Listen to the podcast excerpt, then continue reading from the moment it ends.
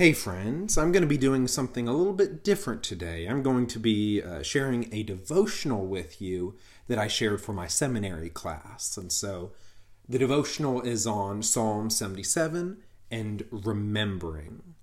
Remembering. I'm going to go ahead and read Psalm 77 and then we'll talk about it.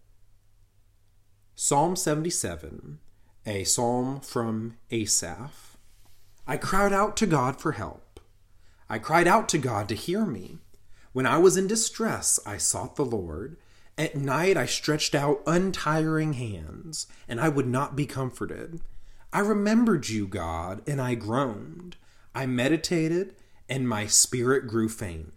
You kept my eyes from closing, and I was too troubled to speak. I thought about the former days, the years of long ago. I remembered my songs in the night my heart meditated, and my spirit asked, Will the Lord reject forever? Will he never show his favor again? Has his unfailing love vanished forever? Has his promise failed for all time? Has God forgotten to be merciful? Has he in anger withheld his compassion? Then I thought, To this I will appeal. The years when the Most High stretched out his right hand, I will remember the deeds of the Lord. Yes, I will remember your miracles of long ago. I will consider all your works and your and meditate on all your mighty deeds. Your ways, God, are holy. What God is as great as our God? You are the God who performs miracles. You display your power among the peoples. With your mighty arm you redeem your people, the descendants of Jacob and Joseph. The water saw you, God. The water saw you and writhed. The very depths were convulsed. The clouds poured down water. The heavens resounded with thunder. Your arrows flashed back and forth. Your thunder was heard in the whirlwind. Your lightning lit up the world. The earth trembled and quaked. Your path led through the sea your way through the mighty waters. Though your footprints were not seen, you led your people like a flock by the hand of Moses and Aaron. Well, Asaph clearly was in a state of distress. Verses 1 through 5 illustrate this. He was weary and tired. He needed God. He lived in a world, tell me if this sounds familiar, that was dark and oppressed. But then, so 1 through 5, Asaph is uh, depressed, he's distressed, but then you get to verses, you know, 12 and 13 onwards, and it doesn't seem that way anymore. Um, you get to a certain point in the Psalms, and the mood has changed. Asaph is no longer in distress. What happened? What happened in those middle verses? So 1 through 5, he's in a tough place. And then from verses 12 and 13 onwards, he is just praising God. What was the difference? Looking at the middle of the psalm, verses 6, verses 11, we see a certain word. This word is remember. Asaph, when he's in a time of distress, he remembers how good God has been to the Israelites when they left Egypt and they uh, and the Egyptians were chasing after them. He remembered the goodness of God. Remembering God's faithfulness in the past is the foundation for the hope we have in the future. When you are anxious about the future and unsure about the present, remember the goodness of God. I'm going to repeat that because that's the thrust of this devotional.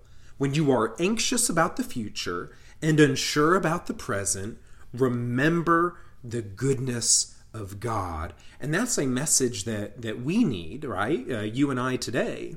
Asaph remembered the destruction of the Egyptian army for his future hope. You and I remember the destruction of the satanic army for ours.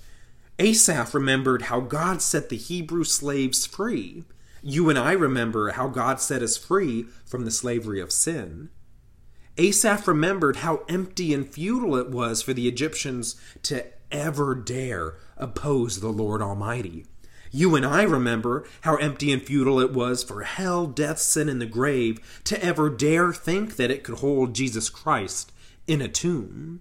We join with the psalmist, Asaph in this case, in asking, Who do you think you are to oppose our holy, mighty God? Remember, my friends, remember. This world is so anxious and afraid. We march and riot and burn, and we do those things not from a position of strength, but because we're afraid. We don't have anything anchoring us, and we don't know what the future is going to hold, and so we destroy and we attack. You know, Christians do this too. We look on social media and we look out in culture and we're like, oh, you look like me. You think like me. You talk like me. Let's huddle up. Let's get into our holy huddle. We'll take our weapons and point them to the outside like a porcupine. We get all huddled up and we put our quills out there to anything that's scary and makes us afraid. But like Asaph, remember what he does in the middle of the psalm that changes everything, that makes him start praising God. What does he do? He remembers what God's done in the past, he remembers the goodness of God so that he can be strong and face the future. We have to show the world the only lasting source of rest, peace, hope, and joy the Lord God Almighty, the Lord of hosts. I will finish with the reading of verse 13 again. Your ways, God, are holy. What God is as great as our God? Amen. Well, friends, that's all for the devotional for today. I, I know it's a little bit of a different episode, a different type of episode, I should say, but hopefully that was encouraging.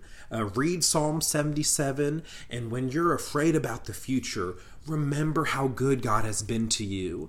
Remember Golgotha. Remember the cross. Remember how He's provided for you up until now, and He will hold you and protect you in the future. Well, friends, that's all for today. I'm, I'm going to go ahead and sign off. In case I don't see you, good afternoon, good evening, and good night.